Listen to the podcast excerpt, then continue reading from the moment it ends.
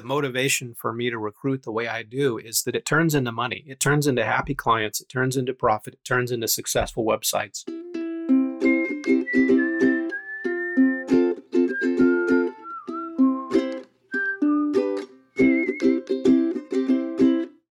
Welcome to the Soul Space Podcast. Thanks for listening. Okay, we're back with part two. This is Sarah Spaulding from the University of Colorado. We're talking about uh, diatoms.org, and this is a website that SoulSpace built for, for you about two years ago. We took you from an expression engine based website to a craft CMS based website. And when we were, uh, before we took a break, we were talking about the different types of people who look at this website, the audience um, profiles of people who come in. You were talking about having um, obviously academics who are um, experts in North American diatoms. And we also talked about lay people who are just doing a Google search, uh, what's a diatom? And I hope that you're turning up above Wikipedia results because you're like just one step beyond Wikipedia for what are, what are diatoms. Just that top little nav, nav item on your website is such a good little brief on answering that question. Um, so you have you got academics, lay people just doing a search. Um, you have elementary school students, maybe doing a little project here or there, high school students, same thing. You also mentioned that government agencies are starting to require use of this website um, in some types of uh, government uh, backed or sponsored work. So that was that was striking. That was really interesting. Sounds like a funding opportunity to me. I think you ought to go out and chase down some money for that. I know. I think so. so that's really cool. It's exciting. Um, so this this website is um, its job is to be a resource for people who uh, have an interest of the different types that we just described. Let's let's imagine an elementary school kid. Uh, let's imagine they have some sort of a product a project they have to do over a weekend and like what's the nature of something that they, they would have to do? Are they are they needing to go out and collect a sample bring it into a microscope and try to identify some diatoms in a river or creek water uh, near them? Like what are they doing?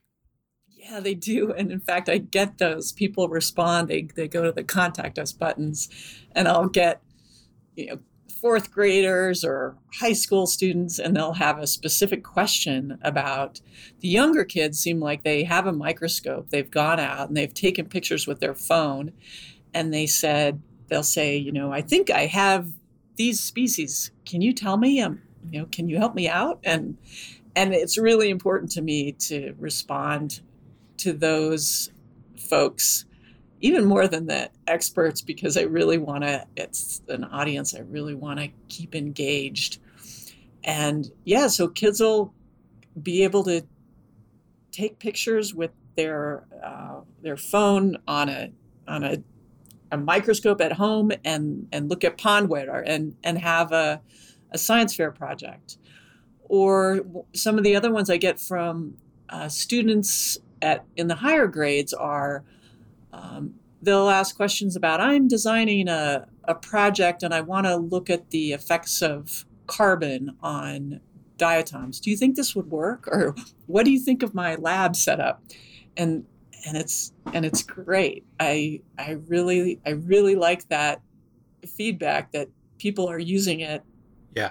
And and another one I get a lot are, are from people um, you know, in, in countries where there aren't a lot of other resources, in Pakistan or in India or Iran, I have people that I correspond with regularly that are saying, "Can can you tell me more about how to uh, process the uh, sample so I can make a diatom slide?"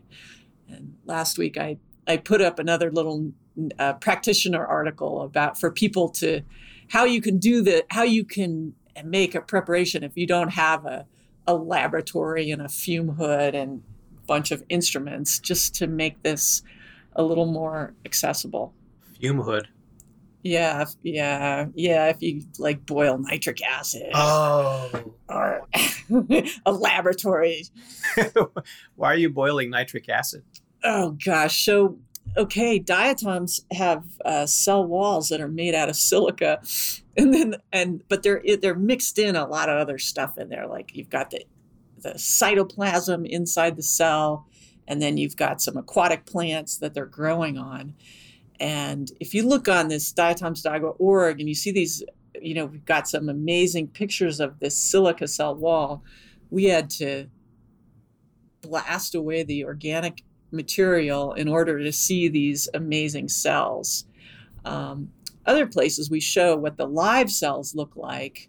Um, and so there's it's it's pretty easy for people to look at the live cells under their microscope, but if they really want to see the details, they need to um, use some harsh chemicals. Or I, I put up a, on a let's see what what is it called. Um, I forget what my thing is. How to clean samples. That's the, what I just posted. How to clean diatom samples, which means how to get rid of all the organic material so you can look at these fancy valves.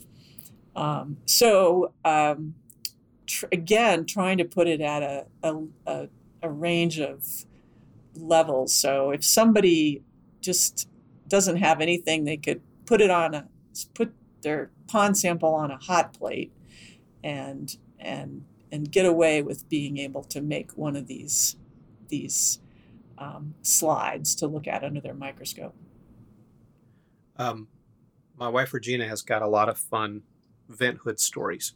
Oh yeah. Uh, and in her in her master's program, she would go out on research cruises, and they would they would take a boat out with a bunch of scientists and a bunch of equipment, and they would go and pull samples from uh, you know different bodies of water. And one of the one of the longest cruises was about five weeks long, and they went out to the to the Bering Strait, and um, she was telling me a story about how they had pulled some samples, uh, they'd taken samples, and they she was back in the lab on the boat, and the seas were so high, um, the waves were tossing and turning all over the place, and she spilled something in the vent hood. I don't know, some kind of acid, and it could have been really really bad. Oh. And she she's telling me stories about seasickness under a vent hood in a Oh, lab on a boat. And um, I mean, if I've ever heard of somebody having to do their time to get their degree, um, that's that's an example. And you know, if you're going to go out and, and collect samples uh, of, of diatoms, I mean, they they don't just present themselves to you. You have to you have to climb through the muck sometimes to, to get them. Um, how mean, how how far ranging do you uh, do you scientists uh, for for the North American um, diatoms that you guys are studying and cataloging? Um, how how much of that do you experience? Like, how much of that rugged outdoors kind of a vibe is there? Oh, people who are in this field, I think, really love nature and being out in the field. And yeah, that's a big part of it is going out and seeing where these species grow and um, under what conditions. And and I try to get my students out on a on field trips, not for five weeks at a time. Here, we can. You don't have to do that so much if you're. You don't have to go on a boat, um, but in terms of when we're working on on rivers um, or actually we've done a lot of work on small lakes where we'll go in up in rocky mountain national park or in the tetons to collect um, sediment cores and that's just a part of like understanding um, science and nature to see the whole process of, of where it comes from and i think it really helps students to be engaged. It's it's hard if you just look at a spreadsheet and see the numbers to really have the have all the meaning of that. Maybe that's kind of the answer with the climate deniers is to Yeah. have a little more experiential feeling of of of being out in in in the world. Regina goes to the to the wharf here in Santa Cruz, and she sometimes takes um, groups of students. She does a she does a teaching thing at Stanford in the summer, where um, uh, high school kids from sort of around the world they apply to this program, and they it's sort of like this this advanced um, advanced level program for um, for high school kids from all over the place. And there are some science tracks, and she teaches one of those, and she'll take those kids on field trips and she'll take them out to the wharf here in Santa Cruz, and they'll do a net tow. So they'll throw this device over into the water off the wharf, and they'll they'll tow it in. And as they as they're towing, it's like um, it's almost like pantyhose. It's like that level of filtration. Mm-hmm. And so she's she's these these students are pulling this rope in, and they they pull it up uh, from from the water, you know, 20 feet below or however far it is, and then the result is sometimes if there's a bloom, it's this big glob of slimy, you know, gross stuff, and they they smell it and they get their hands on it and they really make that connection with um, what's going on out there, what, what's going on with these numbers and what do the numbers mean, and it's more than just a spreadsheet. She's always watching the students and she's looking for which of the like what subset of those students are going to be um, are going to show that aptitude or that interest, that sort of um, what's the word I'm looking for? Almost like a craving that, of, of curiosity about that the, the hands-on part of science. There's one or two one or two kids out of the group. A bunch of them are disinterested. This you know doesn't really doesn't really speak to them. But there's usually one or two kids who are really fired up by being out there on the boat. She'll take them out on a on a whale watching tour or whatever, and the wind and the sea is blowing in your face, and you're talking about science, and you're seeing all these animals bouncing around, and just sort of that visceral experience of connecting your curiosity with the world. Not everybody has that uh, but sometimes she's she's on the lookout for that. Um, you must encounter that with your students. Oh yeah, and I I love it, and that's you know those are the people that end up being scientists. One of the things I love about this place where I work is it's those they were those kids on the boat that got excited about things, and they you know carry that on. I you know work with these just amazing smart people who work on um, you know atmospheric chemistry, on the dating of ice cores, on isotopic records in ice cores, on um, the record of of Greenland ice sheet, just things, uh, you know, just a wide variety of things that you can just work to understand the, you know, you know not just life on this planet but just the processes. And and i think that you know when kids get a, a whiff of that of that that there's something really exciting out there that um, you, you know you, it kind of sticks with you and it and it can really change change lives that way. The reason what we've been talking about for 45 minutes up to this point matters how it's been hardly anything about websites. The reason it matters is your website, diatoms.org, the one that we helped you rebuild, serves a certain group of people. And that certain group of people have um, each of those groups that we were talking about, they have a certain set of needs and desires. Like um, you can translate the language in a few different ways. That um, sometimes it's most effective using some marketing language where they have um, they have a pain, you have the medicine. What exactly are is their pain? Like in, in the case of your website, I'm trying to identify this diatom that I pulled out of the river near my town. And, um, I, you know, I, I need to, I, I, have it under the microscope on a slide, but I need, I want to identify it for a science project or just for raw curiosity.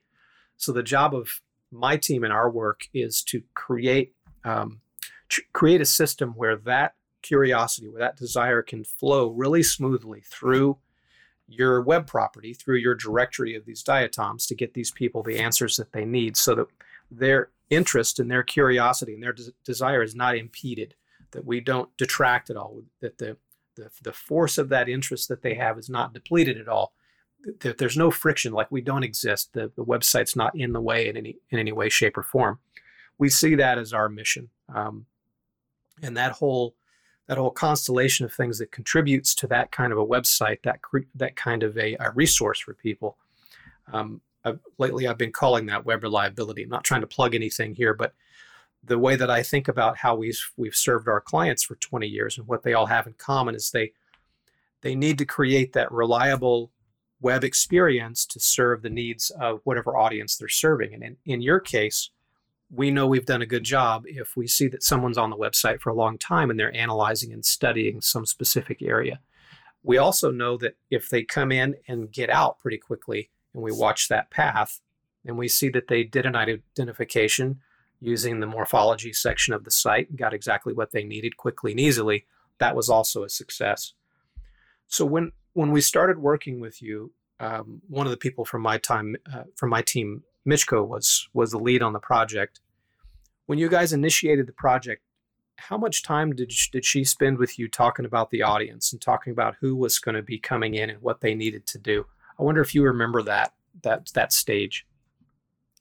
Yeah, well, I I, I can't um, go through this without mentioning Tim Gasparek, who is a, a designer that um, actually I met through a friend, a good friend of mine when I lived in California, um, who was also a designer. And in our previous version of the website, um, my friend said, You got to just look at this. And, and he was really interested in it. And we talked for a long time and worked about together on that uh, audience um, aspect of it.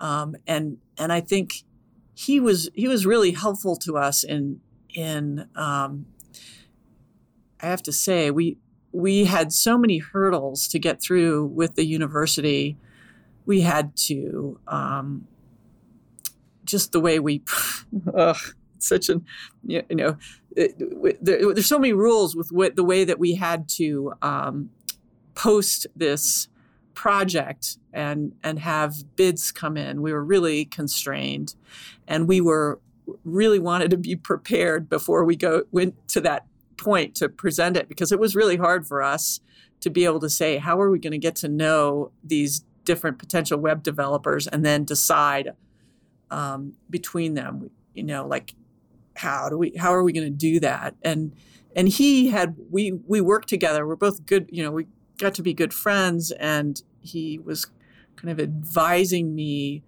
um, it took us probably a year of spinning up getting through this bid process before we were even able to um, get that far but when we came to you guys, we knew what we wanted.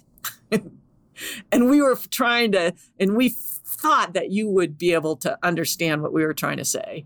And, um, and so um, that part became really easy because um, Michiko certainly under, understood that, you know, our, our conversations at that point were, um, there was not a lot that we had to um, struggle with because we knew what we wanted and she understood what we were saying and she could implement it um, and in a way that uh, in, in a lot of times in ways that we hadn't thought about yet like better things than we than we had um, um been able to conceive because we didn't know the the technology of how you can do things. I'm to in the in the notes on this show i'll get tim's uh, some of Tim's links up there so people can read more about Tim. He was a really great partner. That was one of the reasons we knew that the project was would succeed was your seriousness about it and his um, sort of his ownership of uh, of the uh, the softer parts of the of the requirements. Uh, his his ownership of um, ha- knowing how to translate this audience question into language that uh, a team like mine can work with that was a critical piece. Um, when we when we engaged in the project, was there was there a time for you that got to a point where we were, you were comfortable with how things were going to go and how the plan was set up? Uh, was there a time prior to that? What, is there anything you can say about how we got from um, you and Tim knowing what you wanted to do, finding someone who could do it, and getting over the the initial sense of resistance or discomfort about will these guys deliver on time and on budget? How do we know? How are we going to check the work? Trust but verify. How that how it all took place there. Yeah, I have to say that we there was it was a big discomfort part when we when we started because we we felt like how do how do we know that we're going to be able to communicate well that we're that that we didn't have a sense of that we didn't know if if we would be able to how our discussions were going. We were we weren't sure at first because we're like, um, did Michiko did she understand? Or do we we don't understand what she's saying? Did she understand? You know, we were we were we were like, yeah, that was uncomfortable and um, and um, it didn't take us very long, though, to see that um, not only did she understand it, she was thinking further than we were. Good. Um, that and and that was one of the things that was really fun is that it's like wow you didn't we didn't know that we could do this we didn't know that we could have these tabs that link things and make lists of things so there were some things that you know once we started feeling more comfortable and seeing that wow this thing is going together um, it, we it, it we like relaxed a little bit so um, yeah, it was nice to get that to that point. were there ongoing regular deliverables? Like, were you seeing some sort of steady progress that that helped put you at ease, or I mean, how did Michiko handle that side of things? Yeah, things you, you know we were we were kind of worried about you know time frame initially, and you know just meeting what our you know sort of marked standards were, and um, but I was just so happy with it. I'm so happy with this site. It's one of the things that, you know, I think in my career, I'm, I'm really proud of it. I've, you know, I before we did this last version, I've probably, I've worked on it for maybe ten years of a lot of just my, you know, being up in the middle of the night putting up con you know content or my and my husband is saying will you stop working on that thing? Yeah. And um and i i just it has meant a whole lot to me um because and i know that it means a lot to the people that work on it and so i yeah it's just been really satisfying. We have an editorial review board that before any of the content goes up. What I mean by that is our species page. It needs to be reviewed by one of the editors, or we have also international reviewers. And um, uh, reviewers um, have come back to me and say, you know, I wish I could work on this all the time. Meaning, I wish I could produce content for this because this is something that's really um, satisfying and meaningful in my life. and we we um, we've we held. I'm I'm out of funding right now, but for a while we were able to hold workshops once a year where we would get together a number of experts and work for us generating the content is is a, a mini research exercise for each page there's a, a lot of work that goes into it. And maybe if everything goes well, it would take one person, you know, 40 hours to do each each page. It's a lot of of of work. Um, I had um, no idea it took that much time. Yeah, it's it's it's it's big. And and um and so um it's something though that you know the the people that are on our contributor page um, really in, enjoy it. it. You know, it's really satisfying, and and I encourage my students and these people. They put these on their their CVs as I, you know, created these pages, and and because it represents a professional contribution. I'm looking through. Um, I mean, it's vast. I'm looking through just the the Nitzschia. I, I guess that's a that's a part of your morphology filters. And mm-hmm. the, the idea that it's taking you guys that much time to generate one of these pages is pretty astounding. Um, yeah. But that, you know, that's praise for the internet. I mean, we, ha- we have so much knowledge exchange nowadays um, that, that didn't exist before. My kids will have no idea what an encyclopedia is. They'll have no experience of going to the bookshelf, pulling down the encyclopedia, and saying, "Oh, the, the, the question I have is answered in five paragraphs," and that's it. That's the sum yeah. of it. No, not anymore. not anymore. Everything's connected now. Mm-hmm. We were um, we were talking in the in the previous segment about women in science, and we we should take a minute to talk about. There's a parallel that you and I have uh, that that our sort of our worlds have, where we talked about how difficult it is to um, to get women into the science sciences and to to clear the way for them to flourish there. We have a very similar problem in web development. Uh, in the web development world, um, it's uh, it's disproportionately populated by a certain demographic. For the most part, it's um, uh, white males, you know, 30-ish years of age, 40s, that kind of thing. It, when we post a job listing and we're looking for someone to join the team, it it takes a while to get um, to get a mix of candidates to come in. So I was wondering, I don't know if we're we're probably farther along on your side of that problem than we are in my in my discipline. Maybe you could give me some tips on what we could do to to to fix that to make that better.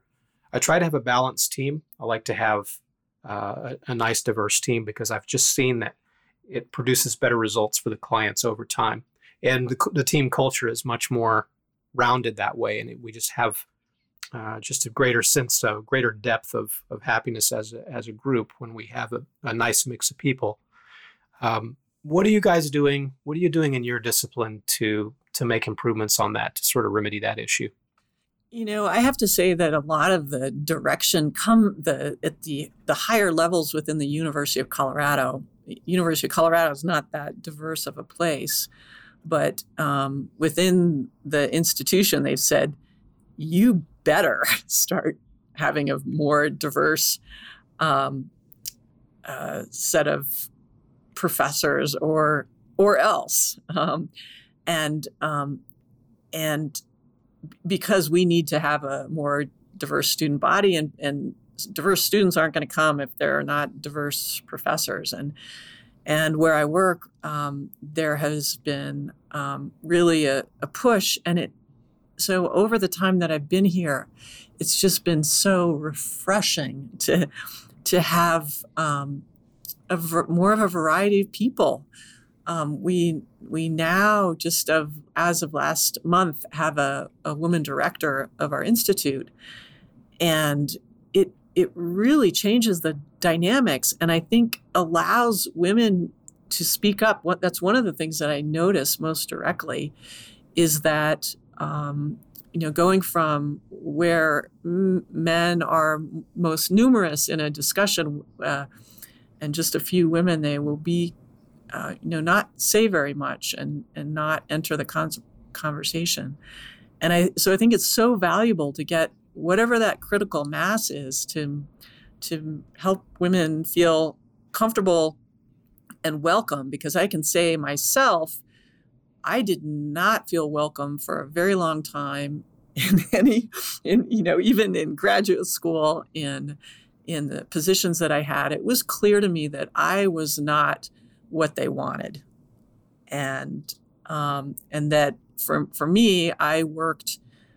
I sort of worked for myself and my own internal vision, what I knew science, what I wanted to be, and I knew what science was going to be. But I walked a line of thinking, um, you know, I think I'm pretty sure somebody's going to throw me out. I'm just waiting for that to happen, and I'll and I'll just be here till that happens, and then then I'll be gone. And and and so now, I, you know, it, it it's something different to be um, welcome in a place to you know to feel welcome because there are other people like me and um, you know, in sort of telling you of how to get to that critical mass, um, I think it's there's a lot of extra effort to to get there to get the first women in and diverse people of of gender and ethnicity and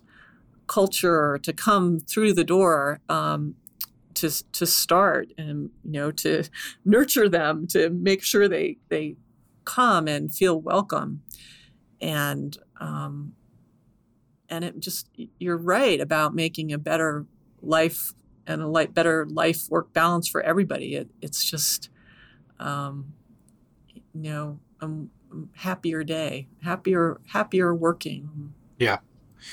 Um, I was mentioning before that my wife does a, a summer teaching program um, at, at Stanford, which is one of the you know local universities here where we live, and um, one of the things she she gets to do is they uh, they pay her to go through the application process. So um, um, among the teachers who are going to be teaching in the program, they have this online system where kids submit their applications and they sort of subdivide those up. And um, she she's part of that um, selection pool. And one of the things that she's that she does, I, I watch her do this. You know, on the weekends, she'll she'll go through a batch of applications and she will be on the lookout for someone who, on paper, doesn't look the way um, it, it would just be easy if you chose a subset of people